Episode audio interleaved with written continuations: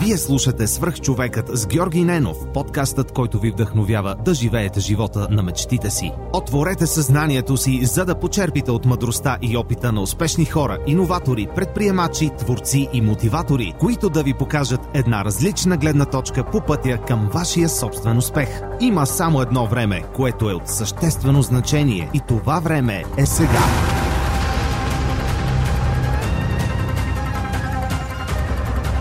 Здравейте, приятели! Преди да започне днешното интервю, искам да ви споделя един имейл, който получих наскоро от Иван Найденов. Здравей, Георги! Пише ти за първи път. Доста харесвам подкаста ти. Открих го преди половин година и съм много доволен от това. Във връзка с мобата ти за обратна връзка за книгите в Storytel, ти казвам, че благодарение на теб се запознах и абонирах за приложението. Много съм доволен, че за 3 месеца прочетох над 8 книги, което е супер. Никога нямаше да си ги купя или да отделя времето да ги чета. Това е серията Милениум от 6 книги, автобиографията на Ричард Брансън, както и Сапиенс но Ювал Ноа Харари. Започнах и записките по историята на България от Стефан Цанев. Сапиенс ти го препоръчвам, ако не си го чел. Иван явно е слушател отскоро и не знае, че Сапиенс е една от любимите ми книги. Искам да му благодаря за това, че сподели обратната си връзка за Storytel и това как Storytel и аудиокнигите му помагат да променя живота си към по-добро. А сега отиваме към следващия епизод на Свръхчовекът. Приятно слушане! Здравейте, вие слушате Свърх човека с Георги Ненов. Днес имам изключителното удоволствие да ви представя моя приятел Хараламби Хараламбиев, човек, който е съосновател на Точка 2. Хари, много ти благодаря, че приема моята покана, първо, да участваш в подкаста а, и нямам търпение така в, да разкажеш за, за твоя път и за твоя проект и бизнес, който, който развиваш. И от друга страна, а, ти благодаря за това, че си петрия на свръхчовека което така за мен е много готина валидация, когато има хора като теб, които подкрепят подкаста и а, наскоро получих съобщение, защо не си чувам името в края на епизода, просто наистина хората станаха много и аз съм изключително щастлив, че те стават много и се опитвам така по някакъв по-интересен начин да, да благодаря на всички. Но от теб имам удоволствие да ти благодаря сега, още в началото. А моля те, представи се на хората, които слушат свръх човека, които търсят вдъхновение на личния пример именно тук за да разберат кой си ти и каква е твоята история. Мерси първо за поканата, драго ми е да съм твой гост и със сигурност ми е, се радвам, че броя на твоите патреонс расте. Мисля, че го заслужаваш, защото това е много хубава инициатива, която трябва да се подкрепя. Дългата история или късата история? Искаш за кой, кой съм аз? Има време за дългата. късата история. Аз, аз се представям всеки път като бивш програмист, а, въпреки че много хора казват, че такова животно няма. А, но ако искаш мога по-далече да тръгна. Да, моля. Нека започнем от това, за да си бил програмист, си искал нещо да постигнеш или да бъдеш някъде в живота си. Как реши да бъдеш програмист? Какво образование имаш? А, ако искаш тръгна още по-надалече, аз като, като ученик а, се, съм се занимавал с математика много, много дълго време. От къде си? От Бургас. Ти си от Бургас, окей. Okay. Бургас. Най-хубаво е от математическа гимназия. Да. Супер. Най-хубавият град за живеене. Става все по-хубав. Жалко, че нямам толкова възможност там да, да съм. А, та майка ми е учителка по математика от математическа гимназия, така че от съвсем малък съм се занимавал с математика. От друга страна пък баща ми се занимава с компютри и отново малки аз и братите ми имахме достъп до компютри в къщи, така че нали, да, да играя каратека на правец беше, беше, нали, това беше велико. Супер. Нали, тъпото е, че аз като най-малък, ние сме трима брати, аз съм най-малкия, така че докато се наредя на опашката, обикновено за мен оставаше да не играя, а да правя нещо друго, което с компютър, нали, нещо по-полезно. Така че да кажем, че имаше и този минус. Но с математика много, много дълги години съм се занимавал и ми е било интересно, а пък брат ми, този средния брат от тримата, той се занимаваше с състезателно програмиране, така че покрай него почнах и това да, да се занимавам. И към 8 клас направих един такъв преход от математика към информатика, към програмиране. Та, още оттам почнах да, да се занимавам с, с тези неща. А, иначе, абсолютно първият ми сблъсък с работа в екипи, с, с правене на нещо подобно на софтуер беше а, в ученическите години един интересен проект, който малко нелегален, но сега ще разкажа а, за него. Като Изтекла от давност. Не съм сигурен, между другото. Добре. не се боб, не знам колко търсят. А, беше много интересно. Аз а, не знам тогава дали се сещаш, начинът по който се разпространяваше филми, музика и така. Дата игри. БГ, БОБГ, Преди дата. Технолинк. Free Technolink беше. Free Technolink беше един от, нали, едно от местата. Аз тогава бях, един, бях активен във форума. А, и си спомням, много исках да помагам на хората. Тогава в Бургас с Dial-Up, нали, за да си свалиш една игра, ти отнема Ни. ни, да. И, и си спомням, че Ние сме набори, така че сме, да, минали сме точно това. Мен много ме кефеше идеята да, нали, тогава, ако се сещаш, и филмите, и игрите се разпространяха на едни файлове по 14 мегабайта, ама много файлове. Тоест 6 мегабайта игра беше на, там може да сметне 40 няколко файла. И си викам, сега, ако хората, ако всеки един с dial се хвана и изтегли един файл от някакъв международен сайт и го качи на българския сайт, ще стане по-лесно. Мисля, ако всички сме заедно, ще стане по-лесно. Това, между другото, ми е първият сблъсък, така да се каже, с опит за лидерство и с идеята да, така да се опиташ да вдъхновиш някой да направи нещо в обща кауза. Ясно, че тук става дума за нелицензирани неща, но а, идеята беше да, си да, да има взаимопомощ. И тогава се сещам, че я хвалих тази идея във форума на, а, на. Technolink и цели един човек а, се нави, едно момче от ТУЕС в София, не го познавам, още не сме се запознали с толкова години. Какъв имаш линк? Аника, помниш? The, The Predator. The Predator. Да. Да, да направим шаут-аут, ако слуша този епизод на Predator, да се... Да се... Стефан по се казваше, Okay. но... Стевчо, ако слушаш епизода и си фен на свръх човека, пиши ми и аз ще се свържа с, с Хари. Да.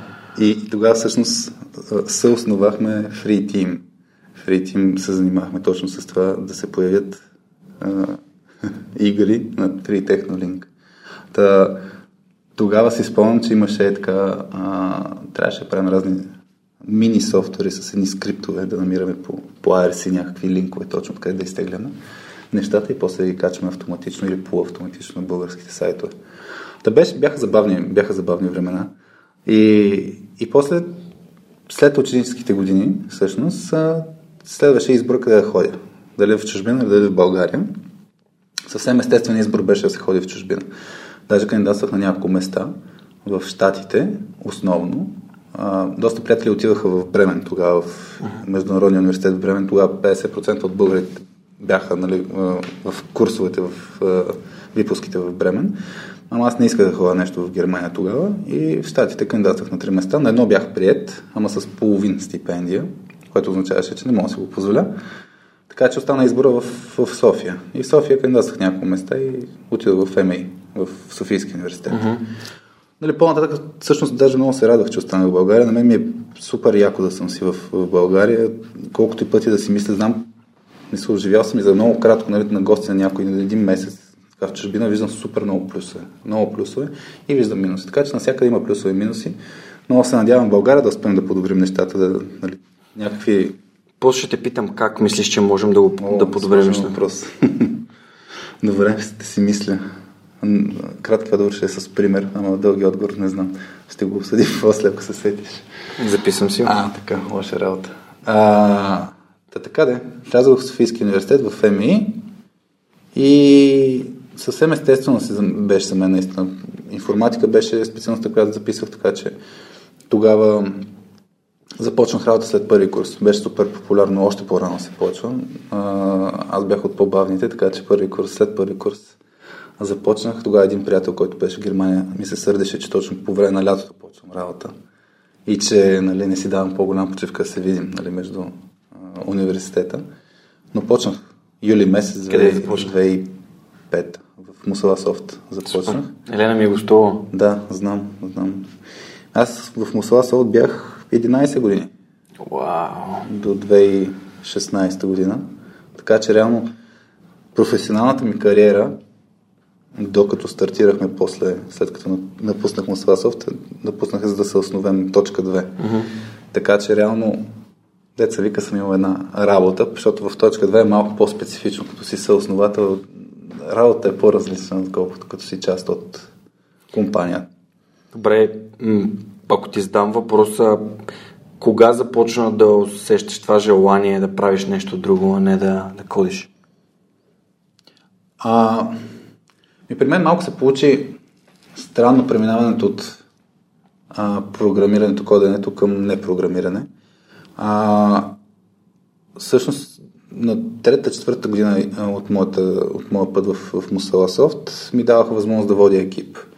Защото ми се получаваше добре нали, комуникацията с хора, това, че драпам проектите, които хващаме да са успешни.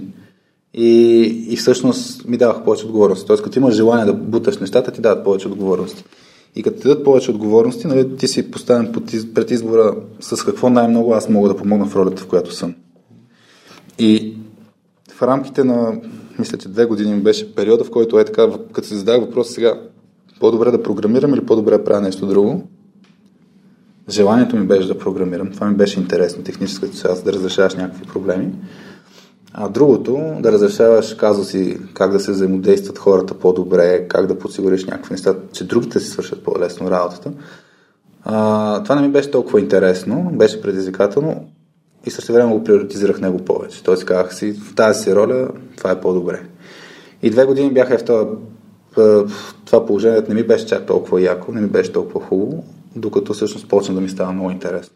Почна да ми става много по-интересно да разрешавам проблеми, нали, точно като имаш... Стратегически? Не, дори не стратегически. Представи си, че имаш екип от 10 човека, като имаш как те 10 човека да могат да работят по-добре заедно.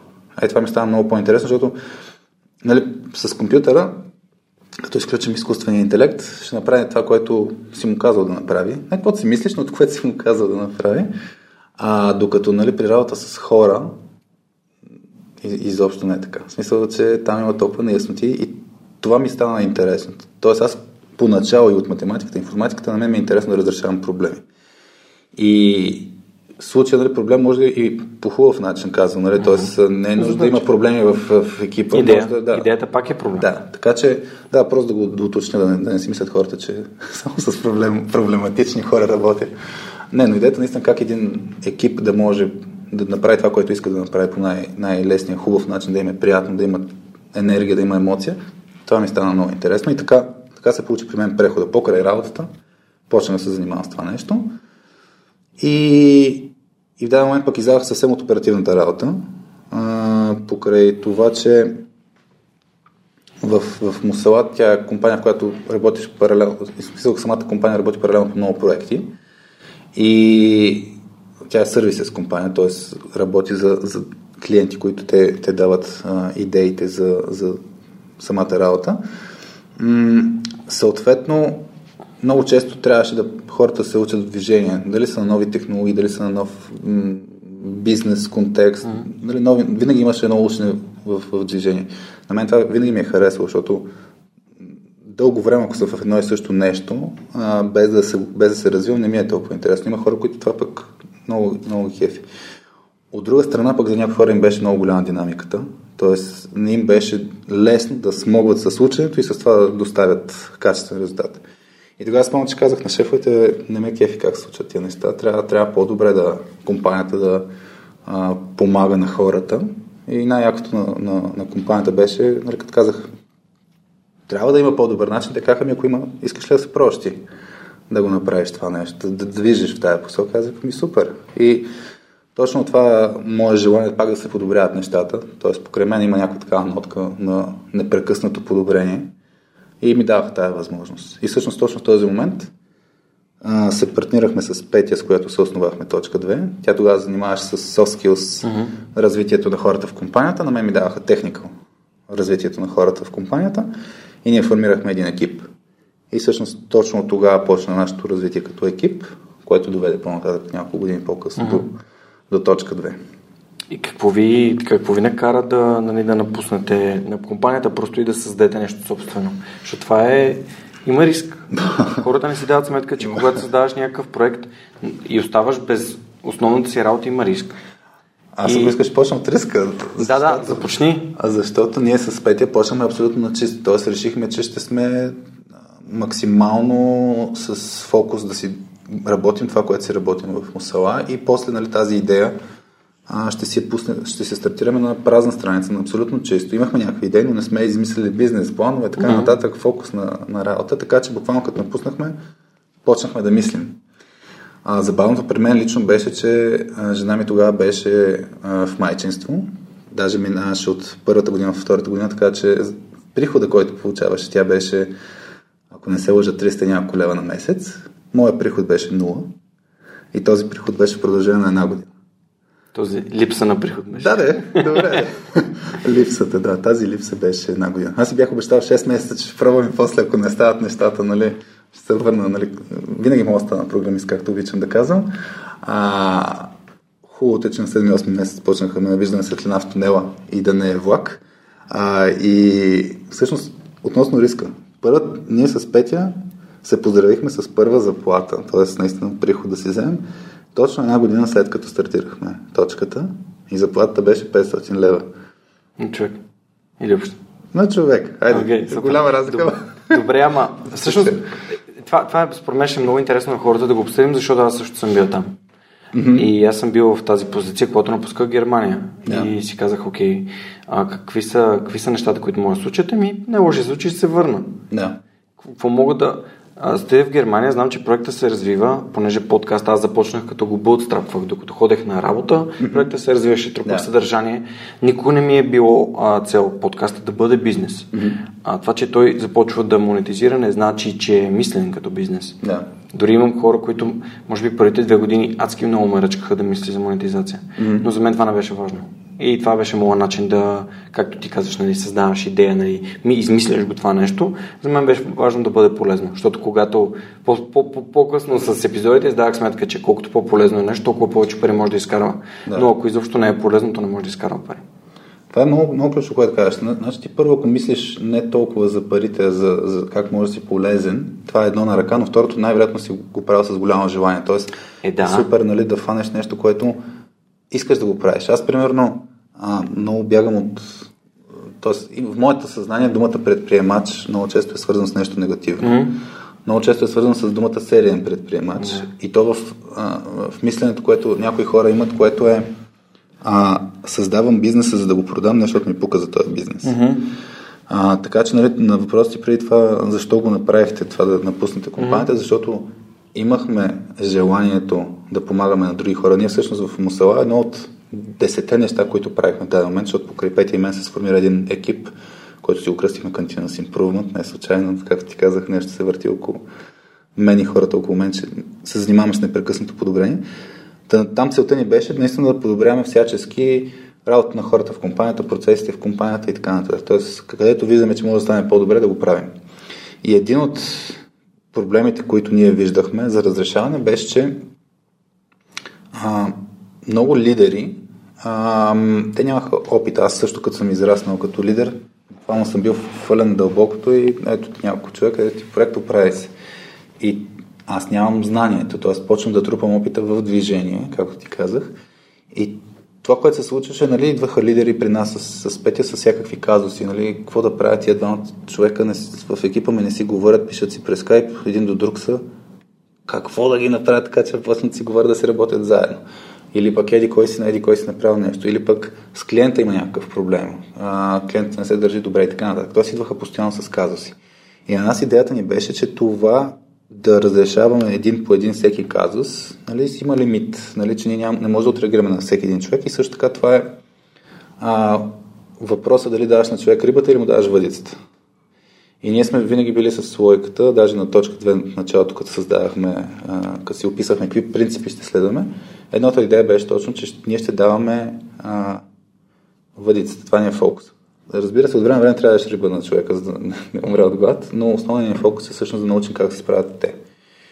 И тогава направихме една програма а, с обучение, с едни игри, упражнения, където хората всъщност да преживеят нещата, които, с които ще се сблъскват така или иначе в една по-сигурна среда.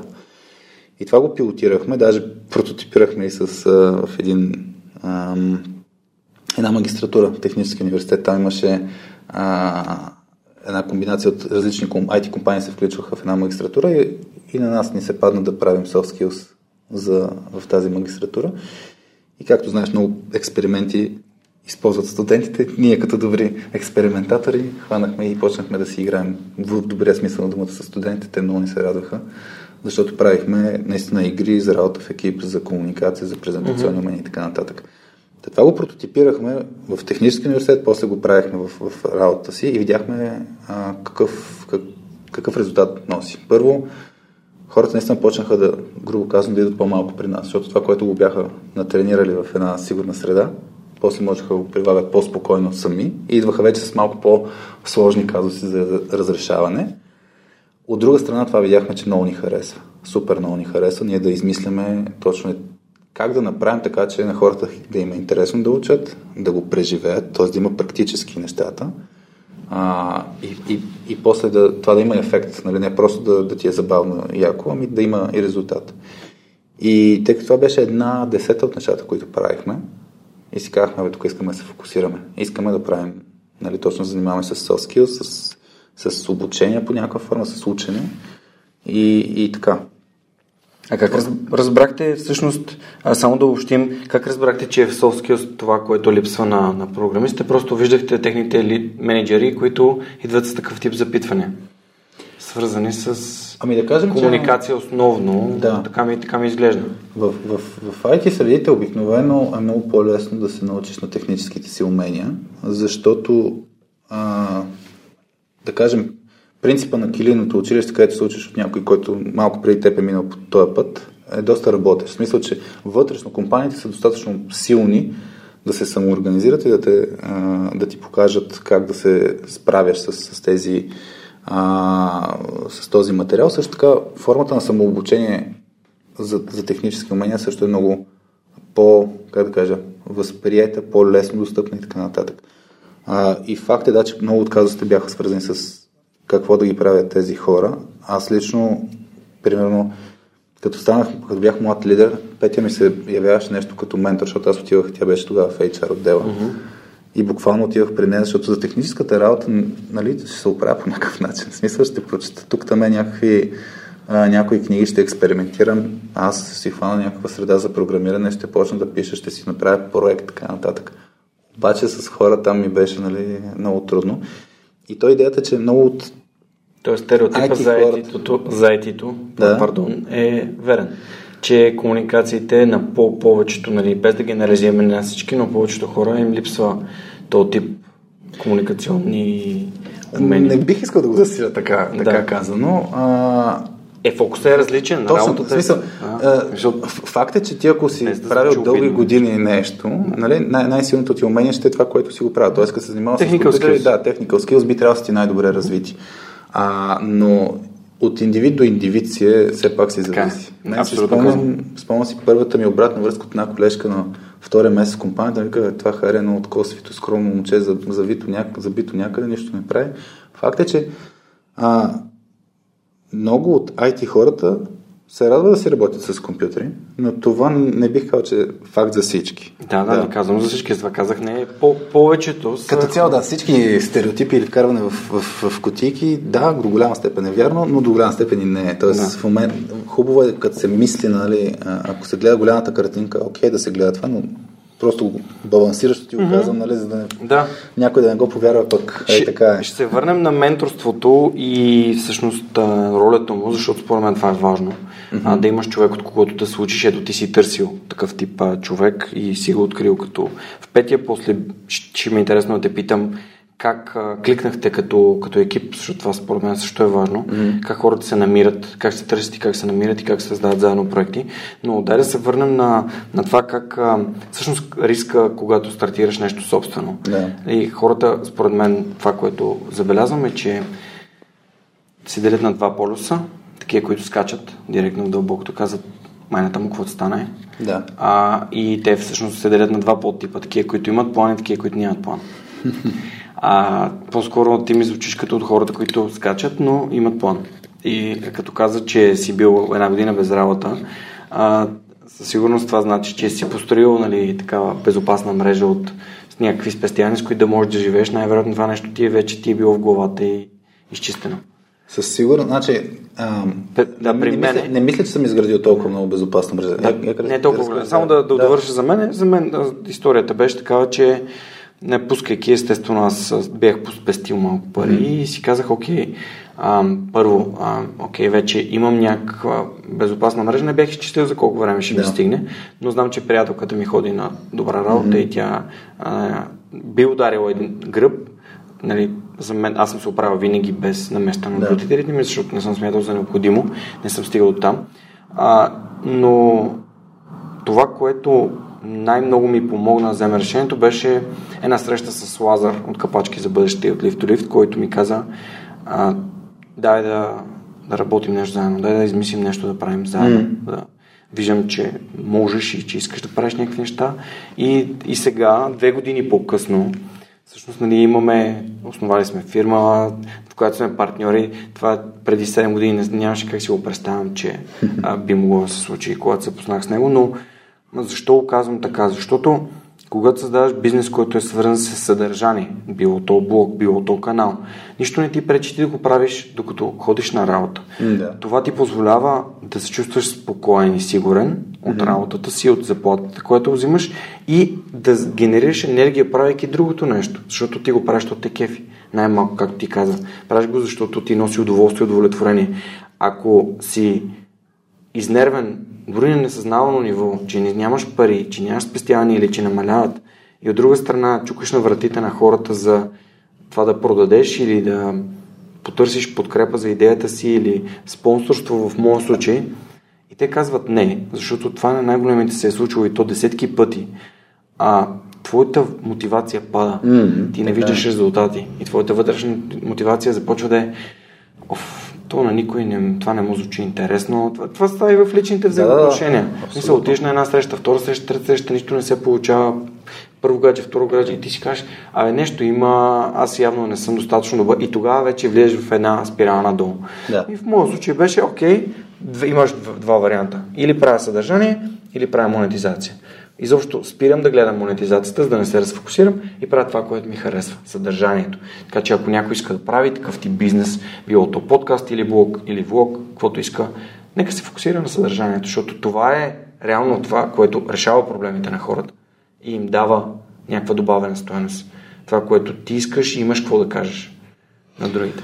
Аз тук не знам, тук съм със смесени чувства. От една страна съм с много като твоето мислене, от друга страна гледам да, да си отварям съзнанието, да, че съвсем спокойно може да не съм прав. Mm-hmm. По отношение на монетизацията, mm-hmm. после ако ни остане време, ще споделя нали, за последния ни проект в точка 2. Yeah. Но а, връщайки се нали, на това, което ти казваш, спомням си, имаше една, имаше една игра на времето, която много се кефих. Беше за някакви хакери, Uplink се казваше. Yeah.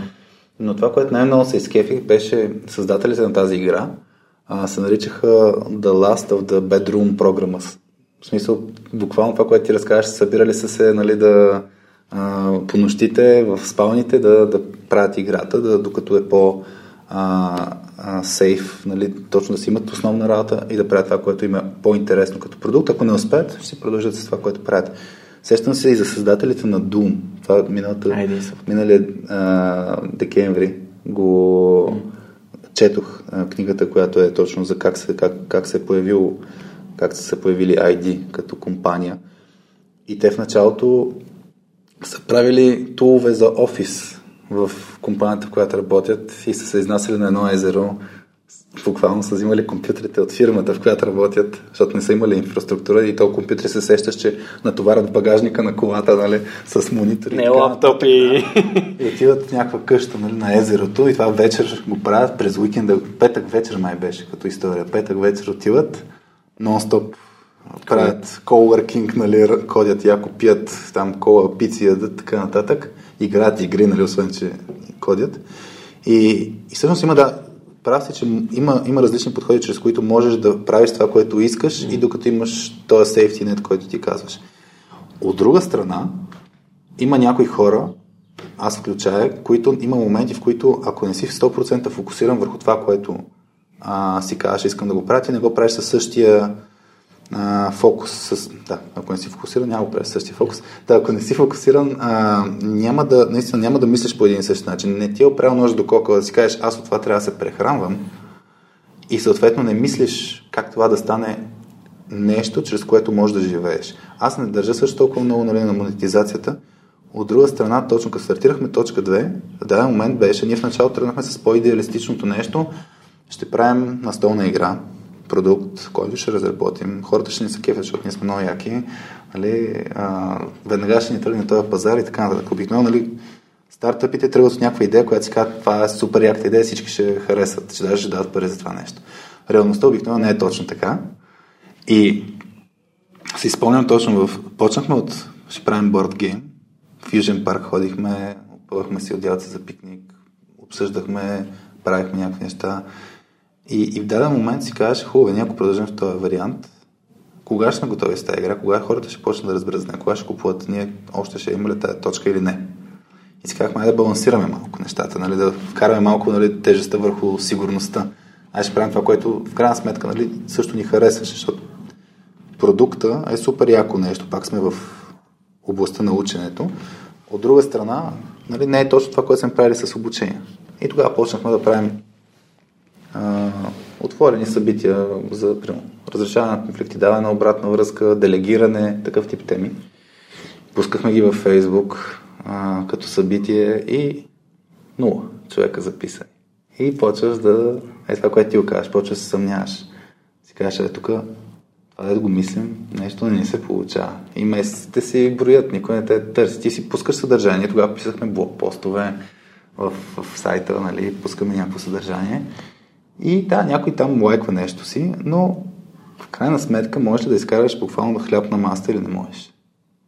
И аз в този момент имаше една книга, само че сега не се сещам името, която разказваше различни истории за предприемачи, а, през какво са преминали.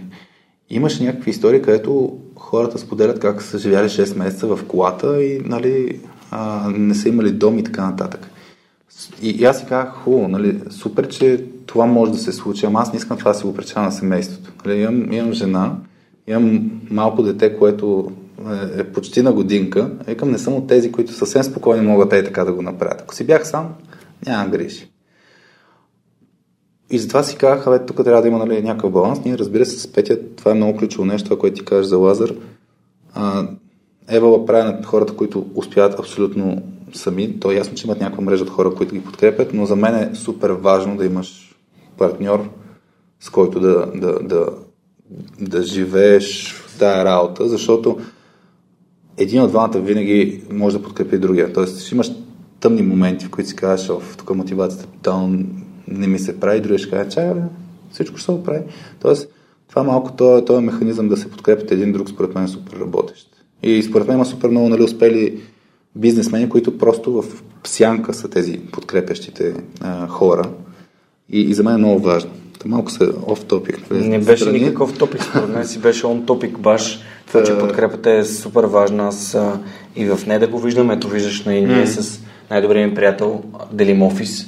Ние сме си приятели за цели по системата да. на Иван и на Ники от приятел за цели, mm-hmm. което пак нали, дава accountability, дава тази отговорност към някой, който те подкрепя и ти към него, той към тебе и се дърпате нагоре. Точно, точно така работи и това. Да, това, това, това за мен е наистина важно. Аз това, примерно, като в, в тези coworking пространства, като са хората, за мен това е един от нали, големите смисли, че ще видиш някой, ще, той ще ти каже някаква реплика, това ще те вдъхнови, ще даде малко гориво да поработиш още малко, за да можеш да захапе. Защото предприемачеството е едно бутане нагоре по хълма на някаква тежест, която, да, в даден момент ще стигнеш върха, но преди това си е много яко бутане, трябва да си... Преди това си сизив.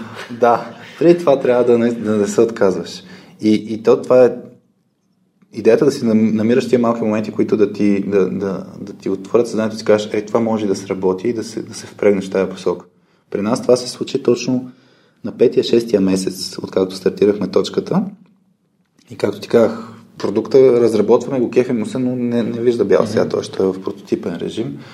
А, обученията, които пускаме, мисля, че бяхме направили едно събиране, ама това, това едно събиране, половината бяха от приятели и познати, така че нали, не е задължително да, да е нещо а, така, индикатор, че ще успееш като бизнес. Бяхме се включили на една конференция, на QA-ска конференция ИСТА 2016 година да разкажем нашия начин на мислене за развитие на екипи. Там имаш много добър отзвук пак, нали, това е пак а, нещо, което обаче може в крайна сметка ти докара хляб на масата. Mm-hmm. И, и в даден момент си спомням, имаше разни познати обучители, които се занимаваха пак с soft skills и, и казаха, бе, това, IT хората са много трудни, не мога, не мога да се комуникира с тия хора, много са трудни за работа с тях. И ние, защо бе? В смисъл, какво толкова трудно, нали? И, и тогава се замислихме, че ние правим една голяма глупост, която ще навържа с това, което да си говорихме. Като стартираш нещо, нали, освен да, да гониш полза, освен да ти е интересно и готино, е третото нещо е да го можеш. А okay. това, което... Това малко се навърза и с Икигай. Не знам там дали си запознат с... Не съм мечел концепцията. Аз съм чел концепцията, не съм чел книгата, знам, че книгата е още по-яка, но там има четири основни неща, нали, които са седнал, за да намериш идеалното себе си, да го кажем. Най-вероятно го казвам по супер неправилен начин, така че който е чел Икигай да ме прощава. Но, но за мен, нали, трето нещо, точно това, какво можеш да правиш много добре, това е, това е ключово. И при нас с Петя, това, което не бяхме направили до този момент в, в точката, беше следното. Ние бяхме казали, ще правим skills обучения. И даже на, бяхме направили едни много яки а, карти, такива, с които се представяхме на срещи с клиенти. И на гърба, както и на няколко други места, пише слогана комуникация, лидерство, развитие. Което аз, след като го премахнахме този а, слоган, да го наричам политически лозунг, защото беше комуникация, точка. Лидерство, точка, развитие, точка. И, и ние си казахме, добре бе, ние всичкото това, да сме го работили в IT среда, го използваме по никакъв начин. И тогава написахме един пост, който се казваше Soft Skills за IT хора. И това Soft Skills за IT хора, като го пуснахме, то беше, даже беше workshopи за не знам си какво. Тоест анонсирахме пак някакви workshopи, но постът беше свързан с това, че IT хората не са странни птици, както ни бяха казали разни там познати. А, и ние всъщност това, което можем да го правим, е да предоставим и нашия практически опит. Тоест обучението така ли не са практически, но ние можем да споделим на хората. Това сме го живяли. Даже на срещи с клиенти, като ни споделят някакви казуси, ние киваме с глава и казваме, да, да, знаем за какво говорите, защото ние това сме го правили вече в предишния ни опит.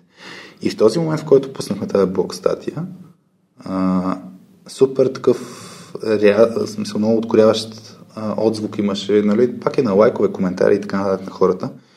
И тогава с Петя си казахме, е това сме пропускали до този момент. В смисъл, ние не трябва да правим просто skills обучение, трябва да правим skills обучение за IT хора, IT компании, IT екипи.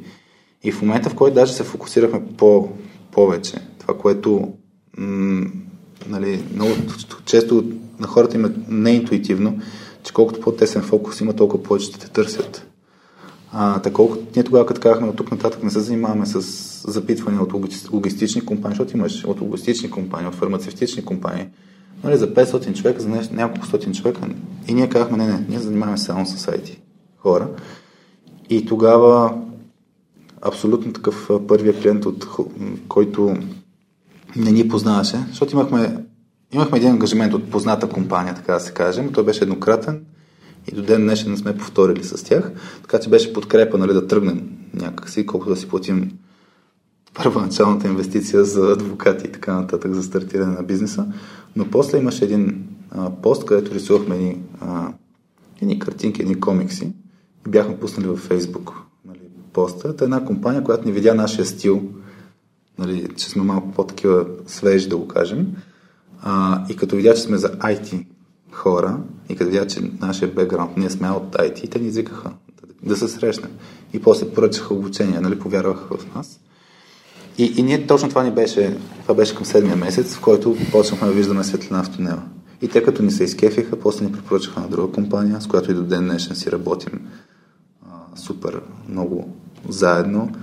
Ако е окей, okay, искаш да кажеш имена, за в подкаста няма... Да, да, няма, няма проблем. С, да. с допамин, допамин ни даваха на нас а, така са, това, те са в Телас Тауър. Телас Тауър, да. Да, мен пък Телас са хората, които да. повярваха в, в свърх човека и безкрайно значи, благодаря. Значи стартъп хората ходят около Телас Тауър. Телас, ходи, Телас Тауър ходи около готините стартъп. така че да, това беше при нас идеята, че като открихме нещо, което в крайна сметка ние си го имахме като опит, като го комбинира с интерес и като го комбинира с това, което ти кажеш, с добавяне на стойност, ето тогава се получава много готино. Знаеш ли какво мисля? Ам Понеже аз с... това да създадеш готин продукт и просто да кажеш, да, това е супер як продукт. Най-голямата грешка, знаеш ли кое е? Коя? Този продукт е за всички. Това е най-голямата грешка. Защото като, като, като каза за кого е, да. И абсолютно съм 200% убеден, че повечето от хората, които са предприемчиви, дали са предприемачи или не, как Да. се определят, не е важно, но са предприемчиви, си мислят, че продуктът им е толкова як, че всички ще го харесат. Това е невъзможно. И е тъп, не, честно казвам, че е тъп подход. Тъп подход, който ще доведе до грешка. И то до сериозна грешка. Може да е фатална грешка.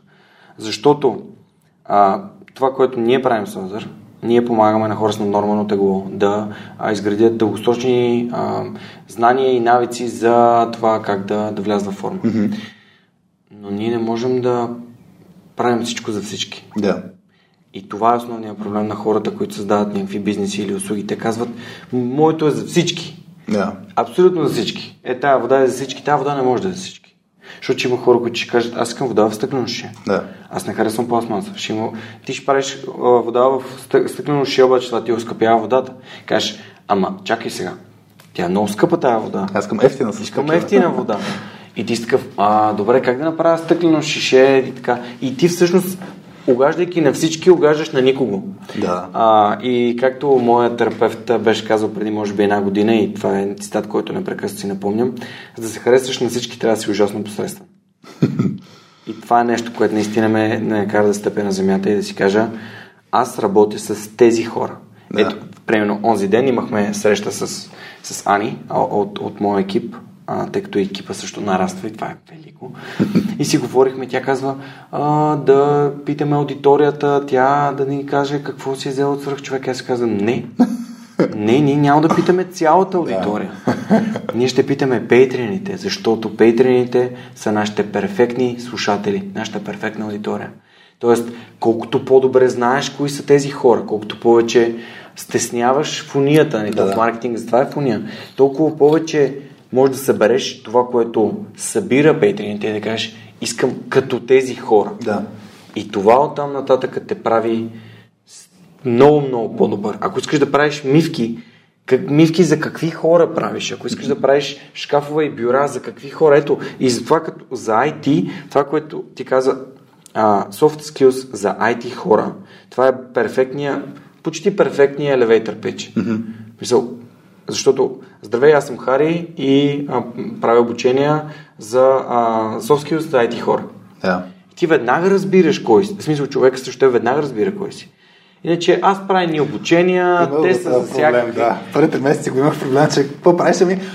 Точно, точно И така почваш. беше. И, и хората обясня какво запомнят? Да. Те какво запомнят? Нищо не запомнят. Спомня, че не мога да си обясниш какво правиш. Това запомнят. Да, и когато някой пита, Георги, ти какво правиш, аз казвам, аз правя, правя подкаст с вдъхновяващи хора, които показват, че в България слушат хубави неща. А, колко яко. Така че, а, ако това е полезно за вас, надявам се, че е полезно за вас, идентифицирайте перфектните ви клиенти. Има ли хора, които си купуват от вас? Ако да, съберете ги, питайте ги, защо си купуват от вас и а, просто това ви е перфектният клиент. Не се опитвайте да продавате на всички. Ако си мислите, че продуктът ви е за всички, I, Помислете. I beg to differ, нали, а, както се казва на английски. Имаше, има една книга, дет много, много ми харесва. Аз в момента чета един а, пич от Англия, Content DNA се казва. Окей. И, и в тази книга той човек е, се занимава с копирайтинг, но и супер много се занимава и с LinkedIn съвети, как да си mm-hmm. развиеш присъствието в LinkedIn. И той много ме изкефи метафората, която казваш. Това с посредственото, което ти го наричаш, той го беше дал като пример с хамелеон, че нали, ако искаш да впечатлиш всички, ти реално няма си себе си, постоянно ще се видоизменяш спрямо средата. И по отношение на маркетинга, нещо, което също ми хареса супер много като метафора, че твоя маркетинг трябва да е като магнит. Трябва супер много да привлича едни хора и супер много да отблъсква други. Точно това, което ти кажеш. Не трябва да е за всеки, трябва, като кажеш подкаст за а, вдъхновяващи хора, те, които не са кефят на вдъхновяващи истории, си казват, окей, това не е за мен. И това е Така, супер за теб. е велико. Аз това да нямам хейтери. Да.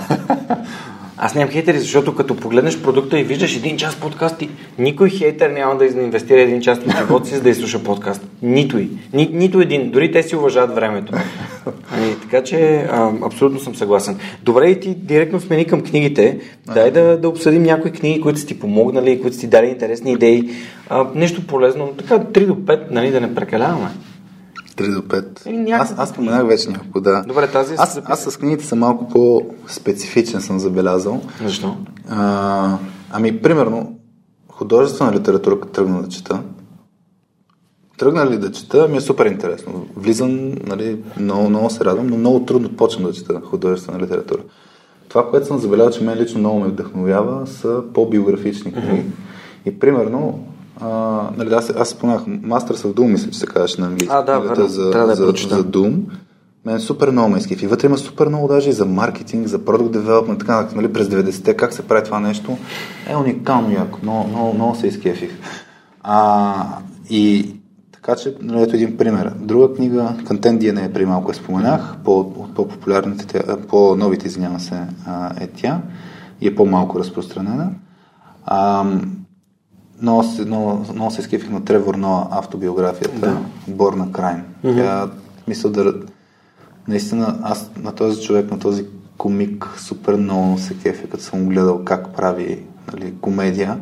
Мен хумора ми е по принцип много интересно като тема, как се прави хумор. А, и като, като четох за него и историята му, си викам този човек през какво е преминал, как е живял нали, в, в Африка в момент, в който нали, се преминава от един режим в друг режим и просто, просто е уникално. Така че тази книга много ме, ме вдъхнови. Аз имам една любима книга за, за креативност, прямо Creativity Inc. Ти знаеш. Велика книга. Аз съм я споделял на времето в а, а, ох, как се казваш, фейсбук групата The Knowledge Bank. да, The Knowledge Bank. Там я бях споделял. Може би от теб съм я взел като идея, защото аз като изслушах бях в Германия. Това е историята на Ед Катмул, който е CEO-то на Pixar. Да, да. А, изключително вдъхновяваща книга, супер интересна, препоръчвам. И пак е история точно как, как стърнали Pixar. Мен тогава, примерно, много беше интересно. А, да има много, много моменти. Точно как, като прочетеш, че и Pixar са били малко компания, която е била пред това, пред банкрут, пред неуспехи, като са опитвали да създадат компютър, нали, едно от първите неща, и да създадат хардуер, който да го продават на компании. Тогава са ги били съветвали, правете го, нали, това е супер скъпо нещо, сложете една хубава висока цена. Те сложили една хубава висока цена и тогава мар- маркетинга не им е сработил, защото хората почнаха да ги възприемат като скъпи и никой не си купувал. И, и в даден момент а, е трябвало да съкръщават хора.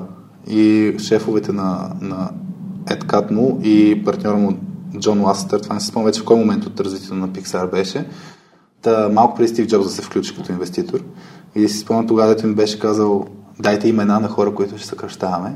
И те след много умува не бяха върнали две имена, собствените, което мен ме впечатли, нали, то малко като такъв тип а, история, която не мога повярваш, че е истина, но е, е, там се иска смелост, наистина да кажеш, че тук екипа е важен. И то това е свързано с ценностната система на Pixar. Нали, това, е, това е за мен компания, която не познавам отвътре. Виждал съм няколко истории по-отвътрешни хора. Има един българин, който беше разказал на иста конференция, показваше как изгледат офисите вътре. Супер интересни неща. А, но, но строи супер яко. В смисъл креативност, задружност а, и това, че мога да правиш и хубави работи, и да си печеливш, и да ти е приятно да работиш с хора. Това за мен е нали, ultimate goal. Така че това ме много ме беше вдъхновило. Друга книга да се сетя. Е, това за лидерството само да те върна, защото Да. ми звучи като на, на Джоко Extreme Ownership. Не съм да. чел. Ами, тя е за един тюлен. Тя е пак такава Extreme Ownership, е тип двама тюлени, Да. Лейв Бабени и Джоко Уилинг, разказват за техните истории в а, Рамади, Ирак.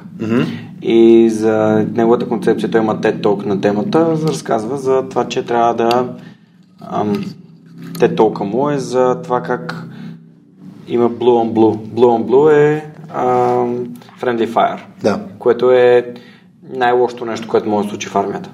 Да стрелят собствени, наши да стрелят по наши. Да. И колко той разказва ситуацията, в която нали, влиза в тази къща, където отвънка негови хора стрелят, той казва, е, какво става? И те му казват, вътре са се въоръжили до зъби. И той казва, окей, ясно. Влиза. И изведнъж някакъв човек отвътре го поглежда и казва, а, шефе, какво правиш тук? Оле. Отвънка направо и training fire. Да. И той, той не ги пише репорт, защото знаеш, че военните мисии Да. имат такива а, репорти.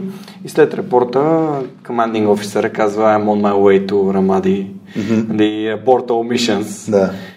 И правят конференция, така събират се и казват сега кой е виновен. И той излиза Джоко и каза кой е виновен за това, което се случи.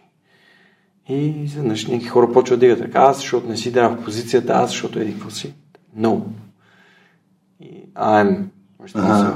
Ага, яко. И такъв, че когато това нещо, което се повече забелязвам в България, нещо, което ти най-вероятно си усетил заради това, което си имал да опира до лидерство, но това, което отличава хората, които са успешни според мен от хората, които са мранкачи, mm-hmm.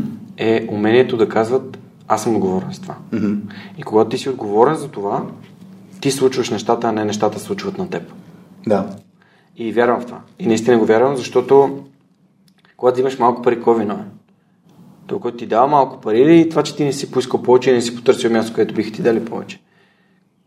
Нали, и всички тези неща са... Хората си казват, шефа ми е гаден, иска ми е заплата, добре бе, ти не си дърво, премести се. В смисъл, наистина, защо трябва да... Сетих се за един експеримент точно по тази линия, за да го наречем хора, които а, си мислят, че сега на тях им се случва това. Спрямо от хората, които ти поглеждат по по-различен начин. Е, един британец, той е такъв психолог и има геостник също времено. А, и прави следния експеримент. Аз това съм описал някъде. Прави следния експеримент. А, извиква примерно 100 човека, да кажем. 50 са, сами се класифицират като такива, които най-лошото им се случва. Всеки ден ще стъпят в локва, ще, не, нещо ще им се случи, другите пък се смятат, смятат за големи късметли. В смисъл, ако пуснат фиш в... А, нали, веднага ще спечелят. Нали, те за това не пускат фишове. А, но идеята е следната. Дава им а, един вестник на абсолютно всеки един човек, а, индивидуално го прави това като експеримент, им казва преброй колко снимки има в този вестник. И нали, който най-добре се прави, ще му даде, някаква, някаква парична а, награда. Тези, които са а, оптимистните, късметлиите и така, както там ги наречем, успявали за, сега ще излъжа точно за цифрите, но примерно за 5-10 секунди, супер бързо. А тези, които сега на тях им се случва негативното, за минута и нещо две. И нали, това, което най-интересното е, че на втора страница на вестника, който им е дал за експеримента, с огромни букви, нали, хората се не могат да видят колко показва, но половината вестник си през половината страница пише спри да броиш, във вестника има 43 снимки. И тук малко се връщаме за фокуса, да си го говорим, че фокусът е понякога опасно нещо, защото като се фокусира върху задачата, изпускаш възможностите около теб. И те, които са, нали, деца отговорни, дето искат да си им се случат нещата по-добре, те си движат късмета точно защото виждат тези възможности около тях. А ако си супер фокусиран, може да не ги видиш. И, и така че, от една страна съм напълно съгласен, ти трябва да, трябва да си отговорен към нещата, а, или не, да не трябва, защото това е малко силна дума по принцип, но ако си Сигурно отговорен към нещата, тогава има по-голяма шанс да се случи, защото ти разглеждаш просто света по различен начин. Ти виждаш неща, които иначе не би виждал. Както карантината сега е абсолютен такъв пример нали, за хора, които видяха нови възможности за бизнес и за развитие и за тренировки, и за четене, и за почивка и, и други хора, които избраха да бъдат жертви и в, в, и в тази ситуация. При нас се случи абсолютно също сега в точката, защото ние като се занимаваме с обучения, а, какво може да се случи, като не може да се събират група хора заедно? Онлайн. Това е един вариант. Това е най-естественият вариант, може би. От друга страна, да преминеш онлайн, имаш супер много негативи като качество като резултат, като експириенс, пък ние много държахме на, на, на, на това качество. Така че бяхме поставени пред избора. Или се научаваме как да правим много добре онлайн, или правим нещо, което все не ни остава време за него.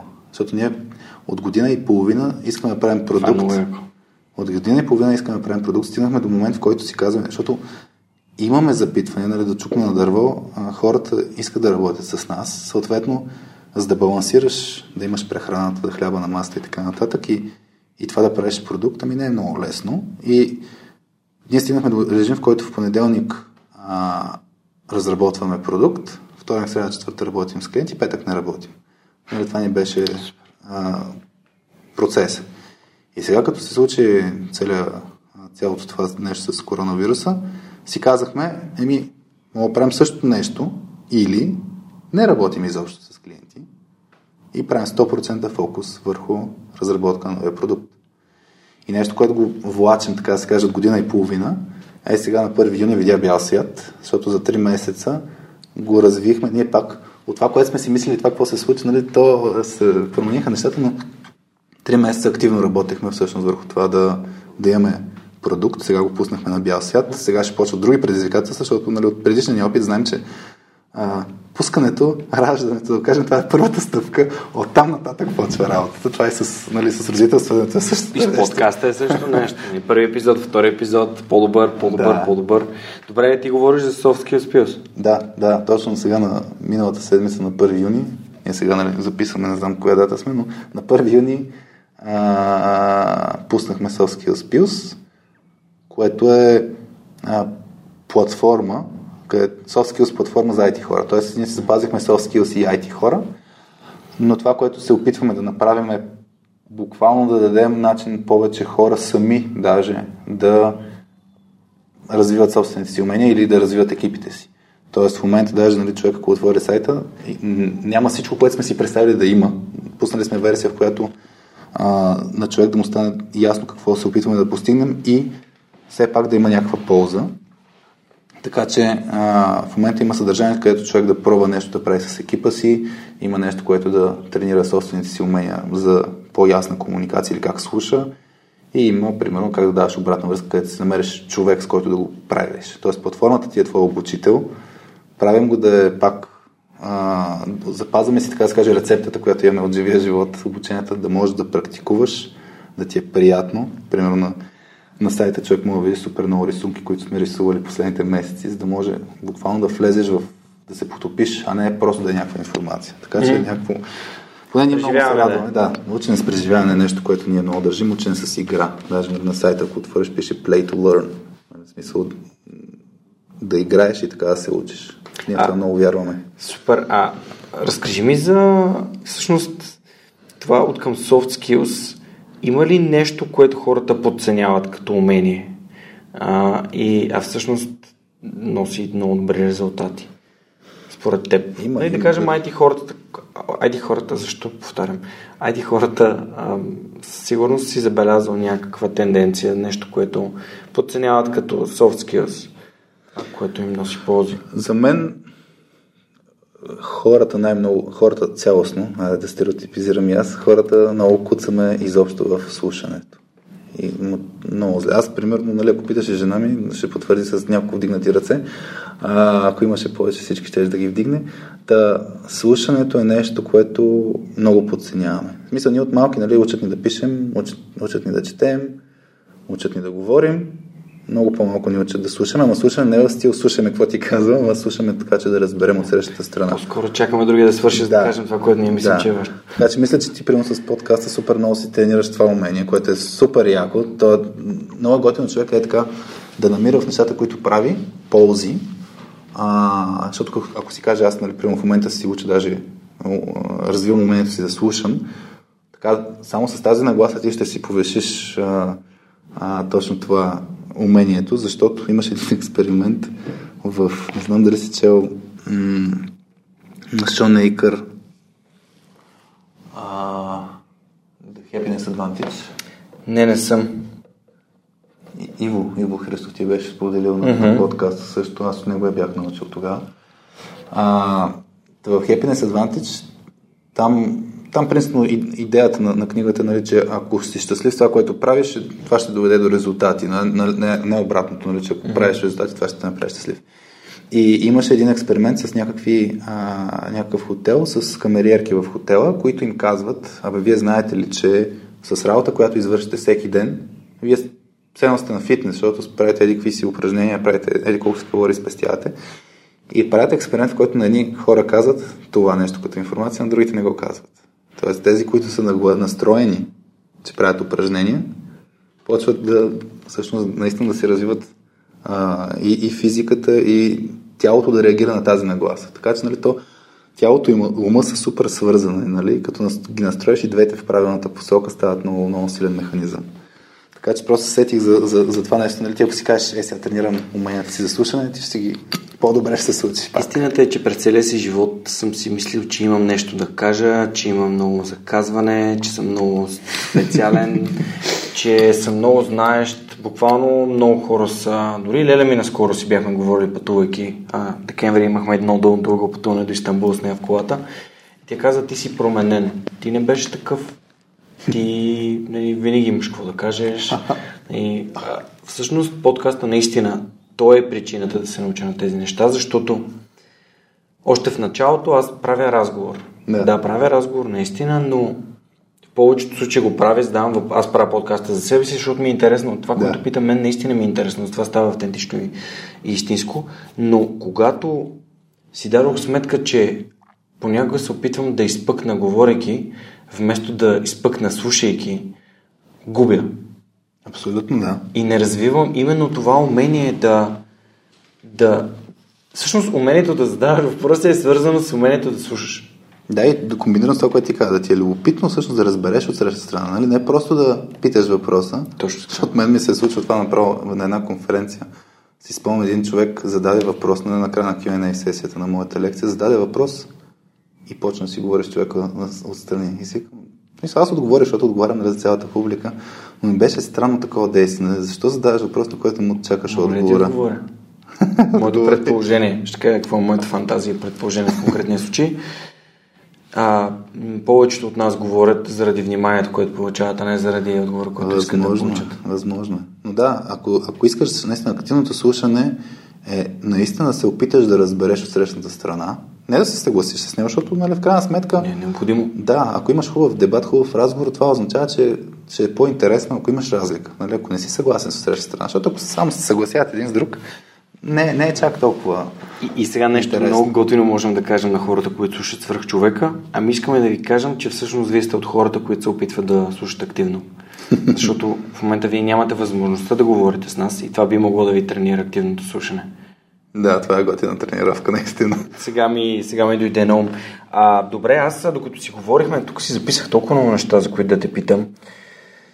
Всъщност, м- айде ще се върнем за създаването на точка 2 с Петя. Как, а, как се намираш партньор? В смисъл такъв, как усещаш, че това е човек, с който искаш да направиш нещо? Преди малко ти спомена ценности, а, спомена това, че сте имали някакви идея, което ми звучи като все сте били на една страница и сте искали едно и също нещо. А как, как станаха нещата? Какъв съвет можем да, да дадем или да си вземат хората? О, това е много сложен въпрос. Мисъл, тук при Петя се получиха нещата а, спрямо това, което ние, ние работихме заедно. В смисъл, имаме химия. Значи, за мен химията си е много важна, да усетиш, че човека ти е приятно да работиш с този човек. Ти, и също така човекът ти е интересен, да искаш да разбереш повече за самия него. Защото за мен е тези силни взаимоотношения, които се изграждат чисто на човешко ниво, е по-ключово, отколкото какво ще свършите като резултат заедно. Защото ние дори, дори сега сме си карали с Soft Skills Plus, нали, то вътрешно го наричаме точка 3. Защото това е друг проект, друга идея, но екипа, нали, вече и вас и се включи третия човек с нашата малка точка. А, нали, хубаво е да се намериш на, на, на обща вълна, да видиш, че примерно, ще ти кажа, ние в точката сме си мислили да включваме хора, покрай някакъв, нали, те самите хора са ни интересили, но, но като видиш, че се разминаваш, че примерно не ти пука чак толкова много за хората. Нали, това да го говорим, да, да дадеш нещо от себе си, че подходът ти е по-различен, а, това, това влияе. Сега не казвам, че трябва да сме абсолютно еднакви от към ценностна система. Ние с а, всички се различаваме като хора, така че не, не е това идеята, но да имате някаква обща основа, в която вярвате, общи принципи, а, които да следвате заедно като подход, да си кажете, да, това аз съм много окей да го правим по този начин.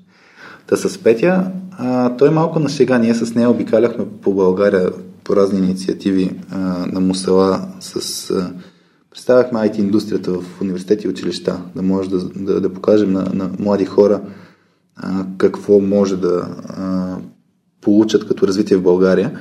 И, и тогава нали, пак го правихме някъде с игри, някъде с разказване на истории, но а, точно м- моментите между тези събития, пътуването от София до Бургас в колата или от София до Враца или от някъде, или пък това, че с нея в Бургас веднъж а, това, което бе, направихме беше лудница, защото сутринта тръгваме в 6 сутринта, в а, 11 мисля, че бяхме или в 10 и половина бяхме в един университет, правим двучасово нещо като обучение, после хапваме, почиваме малко, буквално спахме 10 минути в колата, а, защото бяхме супер уморени, направихме следващото нещо 2 часа и половина и после връщаме на обратно по нощите, за да може с семействата. И, и те гърми и трещи. Това беше някаква уникална грамотевична буря на магистралата, тъмно и изведнъж даже аз докато шофирах за 2-3 секунди като свет на една светкавица пред нас, не мога да виждам. За първ път ми беше чак така грамотеечно бъде да съм вътре в нея. Та е такъв тип малки моменти, нали, те почват да спотяват един колектив и като се натрупат супер много такива малки моменти, като си кажеш, мен ми е супер яко работи този човек, си кажеш, а, правим нещо заедно. Обаче не искам да звучи това като а, това малко ми е розово на мен. Защото ако видиш, най- най-лесно е да питаме вас и какво е да, да наблюдаваш отстрани комуникацията между мен и Петя, примерно. Но то е пак между всички. За мен силните взаимоотношения се изграждат на базата на супер много конфликти. И конфликтите не говоря за караници, въпреки че и това сме живели супер много. И това си е много яко работа. Мисъл, едни взаимоотношения се изграждат с това да знаеш, че гледате в една посока, да знаеш, че от време на време гледате в тотално различни посоки и да си окей okay с идеята, че някой път може да, да, да се разделите. Няма, няма нищо страшно в това нещо. Та, имаме супер много моменти, в които си усещаме подкрепата един на друг, като преживяваш нещата заедно, като ти пука за другия, като mm. инвестираш време. Примерно, нали, а, ние от работа заедно супер много си говорим, просто си говорим. Това, което примерно в стандартна бизнес среда не инвестират толкова много хората. Хората, като се съберат заедно, айде сега ще работим. И при нас е малко по-наобратно, като се съберем и нямаме нещо супер спешно, нали? Ако нямаме е сега след 5 минути обучение, ще говорим. Ще говорим и за нас, и за живота, и така нататък. И това е това много, много влияе на тази екипна среда. Създава, всъщност това е начина и валутата да създаш а, качествени връзки, именно внимание и време, естествено. Това е без едното. Без време няма внимание. Да. Но определено да, разбирам те какво, какво имаш предвид. А, дори ние бяхме на едно обучение сега, Лазър направи за оцеляване. Mm-hmm. А, тук близо до София, много яко за... Правихме ориентиране в планината и работа с компас и карта. После правихме слагане на турникети и оказане на mm-hmm. самопомощ. Първа самопомощ. Да, слагане на е турникет. Като си сам в планината, примерно, ако се случи ами, нещо или... Дори сам в планината, но примерно, представи си, карам си мотора и падам Аха, и какво може порязвам да някъде да. и си носи турникет, примерно, срязал съм си примерно феморалната артерия или нещо. И какви са нещата, защото ти понякога си сам, нали? някой път, да. пък можеш да помогнеш на някой друг, ти само помощта, ако знаеш какво представлява. И как ги прави така, че човек да запомни? Това ми е много интересно. Аз... Преживяваш го. Искаш да. да ти пусна едно клипче да видиш как слагах турникет на един, който кръщеше, че ще ми е интересно, да. В, а, той беше... Да, после ще го после. Много, много интересно. Да, да, всъщност той Лазар има един много цитат, който напоследък се повече ми се набива в главата и то е If we suffer together, we stay together. Mm-hmm. Нали, ако наистина страдаме през нещо, ако го съпреживяваме тая трудност, ние оставаме заедно, т.е. ние изграждаме контакти. То обикновено, примерно, най- най-силните екипи, аз един от любимите ми екипи, в които съм бил, е бил в ситуация, в които сме били най- кофти ситуация от към работа. В смисъл, стояли сме до 2-3 сутринта, аз в 3 сутринта звъня на някой колега да го събудя, защото имаме проблем и ми е супер неудобно, но някой виси по 20 часа на работа. Имаше нали, просто много критични моменти в този конкретен проект. Обаче екипа си остана заедно и супер яко. Не ми е интересно на въпросите за, за как намираш нали, партньора. Я ми кажи за Лазар как се... Как, кое беше нещо, не толкова как се събрахте като история, ми за как ти прецени, че това е човек, с който би работил заедно. Защото за мен, между дали си избираш партньор за живота или партньор за работа, са малко сходни работи и не е много лесно да отговориш на въпроса нали, как се влюбваш или как избираш човека, но ами... как го избра? Всъщност, как го избрах, то някакси според мен е взаимно. Mm-hmm. Винаги е взаимно. А, много рядко и не, няма отношения, които са качествени и дълготрайни, в които само един я избира. Това е като да. седно ти да си влюбен в половинката ти, пък половинката ти ме. Да. Няма такъв, няма, това няма дългосрочно. Да, да. А докато, примерно, Лазар още без да е бил някаква съществена така, роля в живота ми, аз още от самото начало го възприемам като сенсей, като ментор. да. Защото ми е помогна да, да вляза в форма и да разбера кои са важните неща за мен, за моето здраве, да, как да имам повече енергия, как да бъда по-продуктивен. Всички хубави неща в живота ми станаха след като той се появи и почна да ми променя мисленето, да ми променя средата. И в един момент а, си спомням, 2017 бил съм в Германия и видях, че там има един проект, понеже аз бех един стаж в лифтолифт, и видях един проект, който не се движи, защото али, така вяра напусна екипа и тя движи онлайн предизвикателствата. Mm-hmm. И си казах, ми тя вяра нали, вече не го прави това от няколко месеца, моля аз да го правя. И му писах. И той каза, искаш да го правиш? Наистина, исках да. И той Добре, и почнахме да го правим. И някакси той си има неговите силни страни, а, аз имам моите и изна... имам, имаме си доверие. Може би да. доверието е първото нещо. Аз изначално винаги подхождам с ултимат такова доверие, ултимативно. Да. Имам пълното доверие давам на хората. А, подозирам, че и при Лазар може би е така, но сме изградили доверие помежду си. Това е на базата на неща, които сме правили заедно, места, на които сме били, разговори, които сме имали така. И когато имаш доверие и знаеш, че този човек е до теб. До теб, да. да. И, и нещата започват да се случват. Нали, двамата имате, обединявате си уменията. Защото аз съм добър в sales. Да. А, той, е добър в, а, той е добър в маркетинг, той е бранда на Lift Да. Той е човек, който е добър в каузи. Той е добър в а, ораторство, той е добър в много неща, но аз съм добър в customer service и в sales. И customer service ми е... Не знам, аз ако мога да опиша някакво свърхумение, което имам, това е customer service. Аз нямам недоволен клиент, с който някой съм работил ever. Аз имам една, всъщност в предизвикателство за първите сигурно две години от 200-300 човека mm-hmm. имам един човек, който си поиска парите обратно. Mm-hmm. И аз направих всичко възможно да не го прави. Mm-hmm. И му дадах възможност и супер много предложения и варианти да, да си върне доверието към мен, като yeah. дам неща, които според мен а, биха ми били полезни и, и а, т.е. да, вече са двама, но да.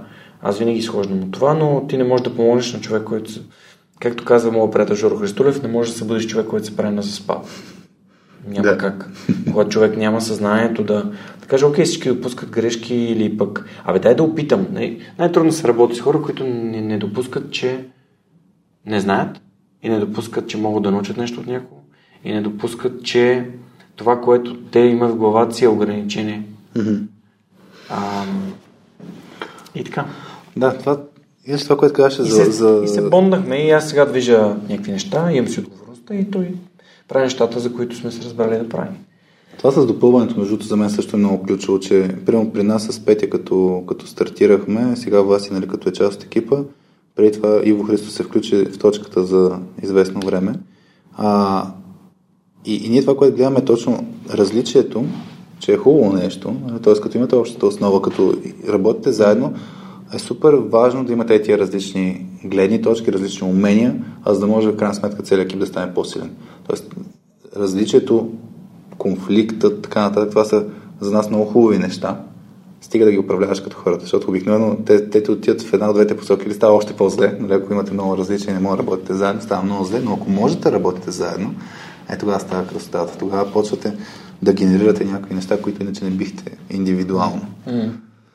Яко. Добре, м- да те върна на менторството, защото аз заговорих за Лазар, той е човек, който така ми е помогнал. А, според мен това е един от начините, не говорим за платено менторство или за mm-hmm. нещо такова, макар че и плащането е поемане на отговорност, то си има плюсове и минуси, но менторството като път към, към твоето развитие. А, каква е ролята на ментора и какво би казал на хора, които искат да се развият и стават по-добри в нещата, които правят? Било то бизнес или кодене или каквото и да е? Ами, за, за мен е супер ценно точно да намираш хора, които са живяли някакъв път, който е сходен с това, което ти живееш. Нали, не е идеята да го копираш. Идеята обаче все пак те да ти покажат някакви неща, които иначе ти можеш да не видиш. А, така че аз, аз споменах, нали, в началото тя Петя всеки път малко реагира странно, като казвам, нали, че съм е възприемал като мой ментор, но аз като трябваше да се занимавам с работа с хора и ходих при нея, наистина ходих при нея. Тя не го усещала по този начин, но тя ми беше човек, който веднага отивам. Имам този казус, мисля, мисля, пробвам, пробвам, но като не ми се получава, веднага питам. А, да, нали, съвсем естествено много хора нали, в началото родителите са им ментори. Обикновено нали, в тинейджерските години почва това да се чупва като, като а, връзка, нали, ментор и човек, който да го следва, но а, супер е важно. И, и точно това е да. Много е важно за мен да намериш човек, който, това, което ти каза за доверието. Човек, на който можеш да се довериш. Аз, между другото, като пример, а, също съм с наднормено тегло и съм си мислил сега, абе, лифт то лифт, сега дали да не го пробвам. Даже мисля, че точно по време на, на, на коронавируса беше един от пак моменти, в които си казвах. Тогава пробвах едни други подходи, но точно като съм си казал да пробвам ли лифт то лифт и и в крайна сметка, нали сега като избера, ако избирам някой, има двама човека, наистина, за които аз бих пробвал. Един си ти, един е Лазар, защото Лазар съм го гледал пък на а, събития за родители. Тоест, виждам как мисли, как, се, как, как а, говори, какво е неговия мироглед, виждам за какви неща застава, какво е важно за него. Така че за мен е изключително важно първо да намериш човека като човек. Пак, нали, връщам се на, на това, че... Ценности. На, на, ми, дали, дали са ценности, но да е твой човек. Mm. Защото хората сме устроени така, че да попиваме от хора, на които имаме доверие, а не от хората, които са експерти. Факт. А, така че ако намериш човек, трябва обаче да се внимава, защото пък ако се доверяваш на хора, които не са експерти, може да се подведеш. И най- най-важното нещо, както това, което ти каза за Extreme Ownership, в крайна сметка човек, като има ментор, не трябва да, се, да си слага на гласата, че ментора ще взима решението вместо него. Точно така. Ментора е просто човек, който му покаже нещо. Ти си пак този, който взима решенията. Правилни, грешни, няма значение, твои са си. Така че, м- аз лично покрай точката почнах да си отваря малко съзнанието, да търся хора, които са м- имат опит а, в някаква посока. Тоест аз като имам някакъв проблем в момента, не да го боря сам, самичък, ами да си кажа, тия хора са го правили по някакъв начин, не моля просто да ги питам. И, и, и аз реално почнах по този начин, след като някакви хора в LinkedIn, аз 2018 почнах активно да пиша в LinkedIn, като целта ми беше да си документирам моите мисли и ако случайно е полезно за някой, супер. Но в даден момент някакви хора почнаха да, да ме търсят, да кажат, моля да се срещна, да си поговорим. И даже с теб, като се запознахме на живо за първ път, аз приложих този подход, който на мен ми казаха, нали, има човек, който ми харесва, като какво прави, нали, какво, какво мисли, бих искал просто да си поговорим.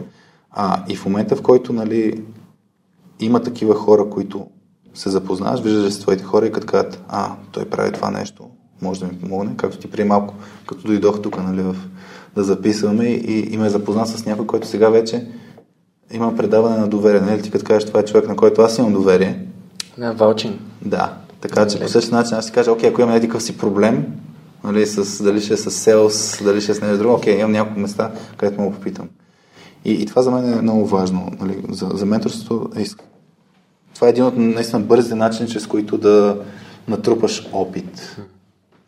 Другия начин е време, обаче изисква доста ресурси да Време, да. И, опит. И нещо, което между другото аз... И не винаги ще е нещо, което първо ще го правиш оптимално и да, но, но и това също има своите ползи. Аз, примерно, като споменах нали, това с писането в LinkedIn, в началото нали, писах го с цел да си документирам мислите. мислите.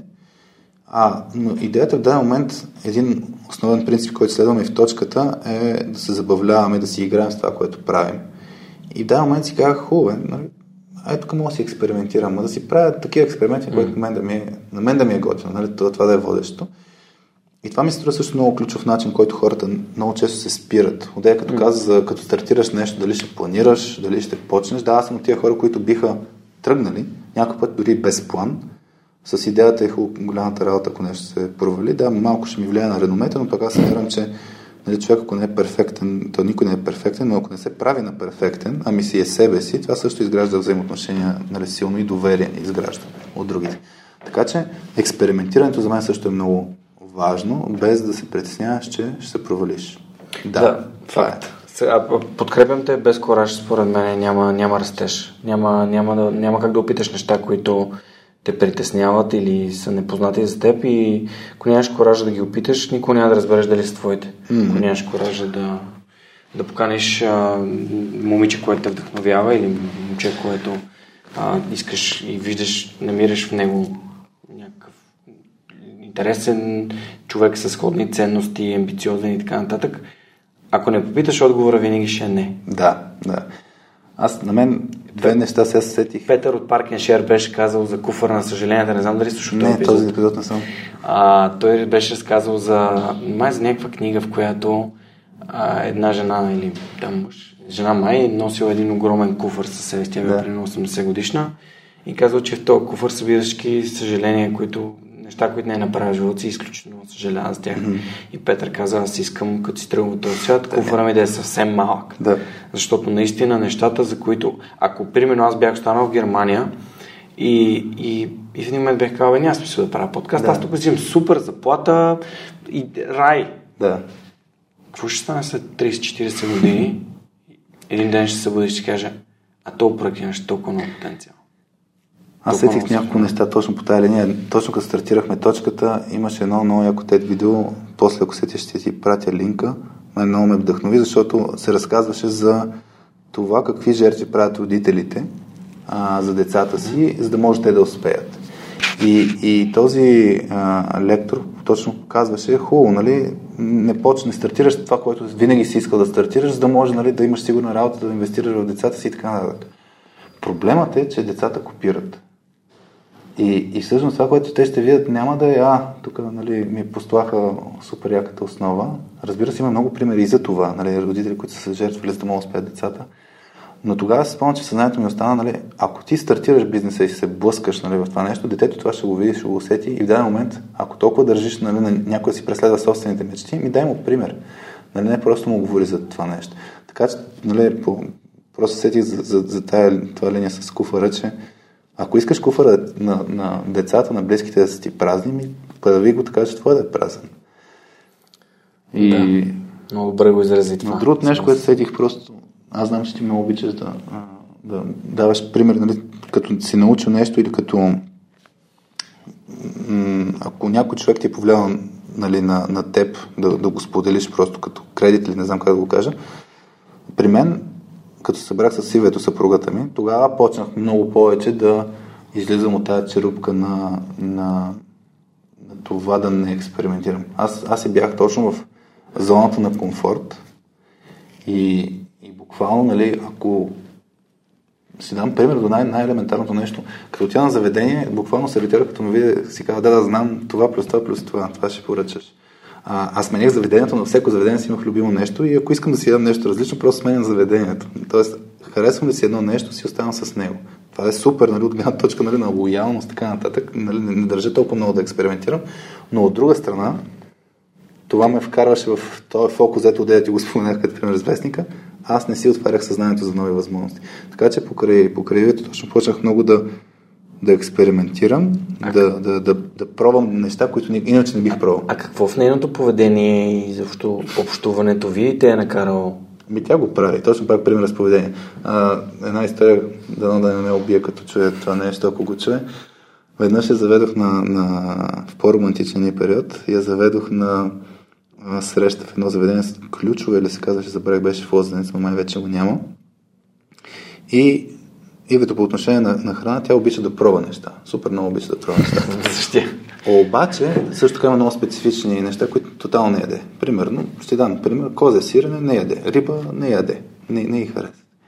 И гледа в, в менюто в това заведение, е, разбира се, по маркетинг начин изказано това блюдо, еди каква си риба с козе сирене. И звучи супер яко, нали? Го пробва. Разбира се, тотално не й харесва и да аз да го доям. Но е такъв тип мънички действия на експериментиране, като е сега покрай коронавируса а, и като си правихме половин часови почивки да се разхождаме, всеки път иска да пробваме някакво различно място в квартала и да изследваме. Така че е това изследователското нещо, аз може да съм си го имал нали, по някакъв начин, но на, на най-елементарни действия тя го, тя го прави и това просто го попивам, защото много ми харесва. Факта, че половината пъти не ми харесват нещата, които експериментираме. И даже повече пъти. Но факта е, като откриеш тия малките диамантчета, някакви скъпоценни камъни, така да се каже, в нещата, които всъщност пробваш. И като си го откриеш по този начин, си кажеш, е супер, че изобщо съм пробвал. Така че това е нещо, което много хора изобщо не правят, е да пробват. И, и даже ние, примерно в точката, имаме един принцип, който следваме, а, когато има различия между нас. И, и, и принципа е пробва и виж. Пробва и виж. Не знам, мога да си говорим колкото си искаш. Аз мога да изкарам 200 хиляди довода, защо моята идея е по-добра от твоята, ама в крайна сметка да, пробваме да видим. Тоест това е начин, по който сме се разбрали също да стигаме по-бързо до взимане на решение, което много клиенти са ни казали, че не се чуят как може толкова бързо. И то най-просто, че сме работили 10-15 години заедно, ами точно сме стигнали до някакви механизми, с които просто да, да, да пробваш нещата. Няма нужда да чакаш и да обсъждаш. Малко по-детски, малко по-с с игра. Абсолютно също и при мен, като някой ме пита как да направя подкаст, аз му казвам ми вадиш телефона и записваш първи епизод и да. виж дали ти харесва, защото ти не знаеш дали ти харесва. Да. Не, много неща не знаеш. И ако тръгнеш да се чудиш за всички неща и да ги планираш, няма да стигнеш, никой няма да ги направиш. Мисля, просто направи първи епизод, след това кажи, хм, как да го подобря, окей, така, така, така, така, така надграждай. Така че абсолютно съм съгласен. И аз съм от този тип хора, които в заведението, ако има нещо, което така ми звучи интересно, би го пробвал. А, умирам си за екзотична храна. Умирам си за екзотична храна. В Тайланд, като бях, не съм повторил ясти. Yep. Село, буквално, аз съм... А, наистина искам да пробвам, за да намирам някакви много яки неща. Имам си любим индийски ресторант София, където всеки път си поръчвам различна храна. Имаш ли чувството на съжаление, когато това, което пробваш, Рядко ми се тотално случва. не ти харесва? Не, не, аз по принцип съм... А, имаш късмета, че и ти харесват и На нещата. мен, на мен ми харесват нещата и аз винаги подхождам по-скоро като оптимиста, който казва, дори това да не е някакво вау ядене, то е вкусно. Мен, аз знам, че някой се е постарал, някой е вложил най-доброто, на което е бил способен и какво не ми харесва? Не, наистина не спом... дори не си спомням храна, която не ми е харесва. Дори не ги помня тези неща. Mm. Но, примерно, Неда, винаги, тъй като любими ни ресторант е Шафран в, Да. а, а, в студентски град, Неда яде а, а, къри с кариди, mm-hmm. с коко, кокосово кокосово, не, с кокос, Нещо там с кокос, така. и палак панир.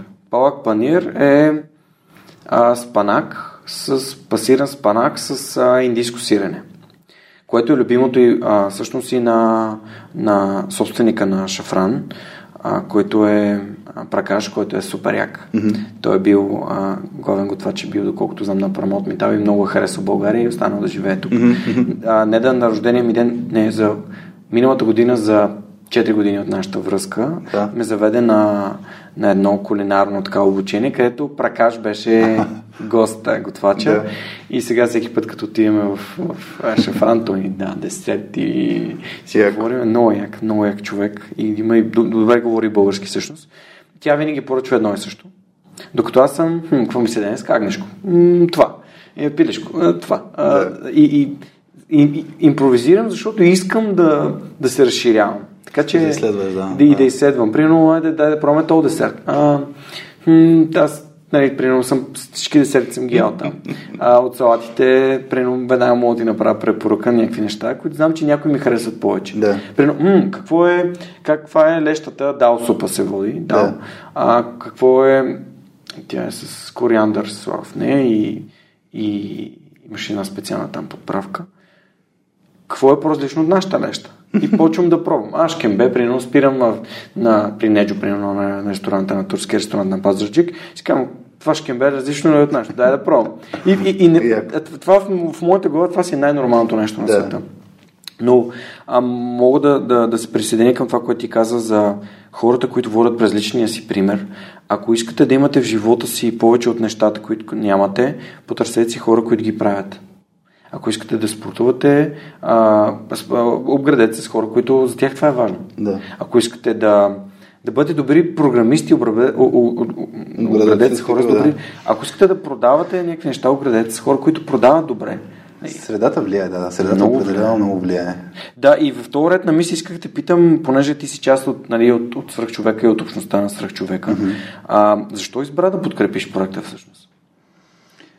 Значи аз свърх човека... А, Как чу свръхчовека? О, Дай. не помня да ти кажа как съм чул за свърх човека. Наистина не помня. Спомням си, че ми беше Това е ти попаднал... комплимент. Не помня, но си спомням, но си спомням първият път, когато да. ти бях ти писал някакъв фидбек, беше в един а, само ще излъжа с кой беше като гост, една дама за болекарски кабинет имаше. Да, И Денис ти, Кафелова. и ти накрая а, беше помолил нали, за обратна връзка, mm-hmm. какво ви хареса, какво не ви хареса. И аз тогава спомням, това беше някой подред епизод, който mm-hmm. бях почнал да слушам. И ти реших, ми, аз сега ще ти пиша. И си спомням, че тогава ти писах, не си спомням на страницата, май на На страницата. страницата май ме писа. На страницата ти писах, защото ти малко по-късно се конекна с мен в Фейсбук.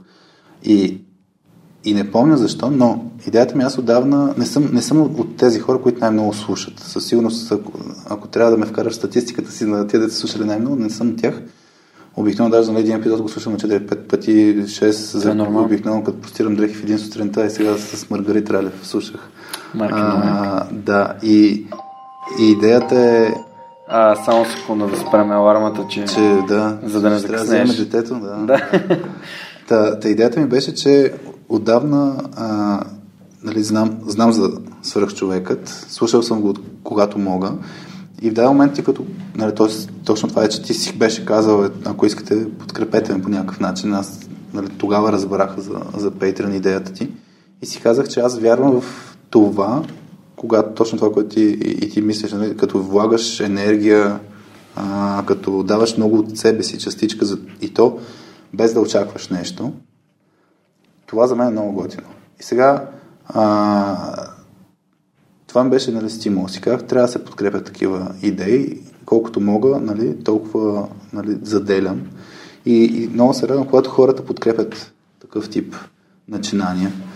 Не съм сигурен дали България е дорасла за, за Patreon модела, въпреки че нали, ти си пример, че може да се случи, но идеята ми е нали, точно да можеш буквално да, да се фокусираш и да се отдадеш изцяло, защото нали, ти най-вероятно имаш безброй много идеи за свърх човек, как може да се развие. А, и все пак нали, е въпрос на време. И, а пък времето може да си го спечелиш, така да се каже, ако хората те подкрепят дори финансово. Така че да. различни варианти нали, а, има. Да. Така, сега ще направим един анонсмент, едно обявление, обявление ще пуснем, че в седмицата, в която ще бъде епизод 200, ще бъде и седмицата, в която епизод Свърх човека ще стане на 4 години. Ей. И мислим да направим и партито за Patreon. Имах цел 100 Patreon, която постигнах още преди карантината и точно преди карантината. И докато се чудих как да го, да го направим, стана това. Така че мислим грандиозно събитие, комбиниращо и моя рожден ден и имен ден, които минаха в карантината, само аз и не да. А, така че мислим за някакво много страхотно парти за хората, които подкрепят свърх човека и за, защо не и за, за гостите на свърх човека и така да се съберем, за да за да бъдем на едно място готини хора. Ние се виждаме един път месечно. Ти до сега не си присъствал, за жалост. Да. В четвъртък имаме онлайн среща, защото този месец реших, че ще има и онлайн среща и на живо. Ага. В парка събрахме около 20 души, което беше Видях снимката, да. Много яко беше и така ще, правим една, ще направим една Jitsi среща, което пак и доколкото разбрах, български програмисти са тези, които са направили платформата Jitsi, знаеш ли? Не, не, не съм изпълнил, видях линка, който Да, той като Zoom, ама е web, web-based и, е, и е много яко. А и те така on the site, нали, си на някакъв open source проект, супер. който е супер. Добре, ами първо искам да ти благодаря за това, че се включи, да пожелая успех на Soft Skills Spills, платформата Merci. за IT хора, която сте разработили, а, на точка 2, на точка 3, на всички точки, които следват. Според мен това е много яко човек да непрекъснато да подобрява това, което прави. Да ти благодаря за списка с книги, за, за готините неща, които разказа. Беше изключително удоволствие да ми гостуваш. Според мен може да си говорим още много. Ако вие сте си харесали нещо в това, което Хари каза, знаете къде намерите контактите в инфото към епизода. Ако имате обратна връзка към мен, дали за Storytel или за нещо друго, ще се радвам да я споделите. Много искам да благодаря на Иван Найденов, който ми сподели колко е полезно за него Storytel. Предстоят интересни неща, които искаме да правим с тях отново, така че а, stay in touch, keep in touch, както се казва. А, вие имате ли нужда от нещо в точка 2? Искате ли някакъв нещо? Имате ли нужда от хора или нещо, което слушателите биха могли да ви помогнат? В момента, в момента фокуса ни е точно да развием платформата с Skillspills, така че ако наистина хората им звучи интересно да, да, да я пробват, да я видят, много ще се радвам да я видят и да дадат обратна връзка по някакъв начин, пък ако хареса да разпространят, това ще много ще сме благодарни. Опитваме се да го развием това като български продукт, който да покаже всъщност, че можем и на световно ниво да правим неща. Така че супер, супер много ще се радваме и благодаря изобщо, имахме възможност да говорим и за него. Беше ми много драго да си поговорим днеска. Много е приятно, като се виждаме. За мен също аз имам още една камара въпроси, които бих искал да, да ти задам, но общо взето бях, както се казва, нали, we barely scratch the surface, да. нали? Едва така лекичко от, от, отровихме а, а, така, по, по темите, които ми бяха интересни. М- какво искам да добавя за финал? За финал искам да ти пожелая а, да, да продължаваш се така, уверено и да, така, с отворено съзнание да, да се развиваш Merci. и да ти благодаря за подкрепата, защото това е безценно. И колкото повече хора като теб, Иво Христов също е Петрин на Страх човека, което за мен е а, страхотно. Има още много, много, много яки хора. И всяка такава помощ е, е ценна. В момента екипа от 6 души, имаме си вече стажант. Искам да, да приветствам Моника Ангелова в екипа, като човек, който пише резюмета по старите епизоди, mm-hmm. а нещо, което липсваше на сайта на Съръв човек. В момента изграждаме сайта наистина като платформа за вдъхновение и личен пример. И, и се радвам, че Мони е част от екипа. Ясен Георгиев, Яни, а, Ана Мария, разбира се, Нелката и Радо. Просто не мога да повярвам, че за 4 години вече екипа е от 6 души. А, и е страхотно. Просто, естествено, хората в, в Петрин общността за мен също са част от екипа, защото без тях на помощ нямаше да, да, да случват толкова яки неща. И това беше всичко от нас за тази седмица. Ще се радвам на, на вашата обратна връзка, така както Хари ми беше дал а, преди няколко години. Защо не, следствие на нея, да се запознаем и да започнем да общуваме. Това беше всичко от нас за тази седмица и до следващия вторник в любимата ви подкаст платформа. Чао, чао! Цяло. Този епизод достигна до вас благодарение на усилията на екипа и подкрепата на дарителите на свърхчовекът. Автор и водещ Георги Ненов, аудиообработка Радослав Радоев, креатив Анелия Пейчева, маркетинг Ана Мария Ангелова, консултант Неда Борисова. Както и все по-големия списък с хора, които подкрепят свърхчовека, за което съм им безкрайно благодарен. Георги Малчев, Симона Дакова, Павлина Маринова, Ивайло Кенов, Даниел Гочев, Йордан Димитров, Христо Христов, Теодора Георгиева, Ясен Михайлов, Любомир Киров, Ралица Куманова, Анна Андонова, Емин Мола Ахмед, Ивайло Христов, Атанас Деневски, Марин Митев, Николай Василев, Александър Силгиджиян, Емилиан Николов, Нели Димитрова, Енчо Боев, Андрей Грозданов, Димитър Парушев, Джанер Кафеджи, Маргарита Труанска, Йордан Василев, Райко Гарков, Александър Гейне, Живко Тодоров, Борислав Сандев, Галин Стефанов, Деница Димитрова, Атанас Атанасов, Бисер Вълов, Мария Дилова, Християн Стоилков, Даниел Гошев, Яни Джуров, Богомила Трайкова, Асен Цветков, Яна Петрова, Георги Генов, Юлиана Андреева, Мирослав Желещев, Иван Игнатов, Радислав Данев, Катерина Апостолова, Коста Атанасов, Боряна Георгиева, Надежда Гешева, Ивайло Янков, Ивайло Стефанов, Тодор Петков, Константин Спасов, Невена Пеева Тодорова, Силвина Форнаджиева, Борислав Дончев, Павлина Андонова Иванова, Цвети Тотева, Камен Стойков, Радослав Георгиев, Помен Иванов, Лиляна Берон, Христо Бакалов, Кирил Юнаков, Поменка Матева, Кристиян Михайлов, Ели Спасова, Александър Гиновски, Мирослав Моравски, Николай Маринов, Никола Томов, Георги Орданов, Александър Куманов, Евелина Костадинова, Мирослав Филков, Мартин Ангелов, Даниил Петков, Стани Цветанова, Румен Митев, Нетко Христов, Иван Белчев, Синди Стефанова, Марин Петков и Мартина Георгиева. Хора, благодаря ви. Напомням, че в момента в който станем 100, ще си направим едно огромно парти, за да го отпразнуваме. Всичко най-хубаво за тази седмица и до скоро. Чао!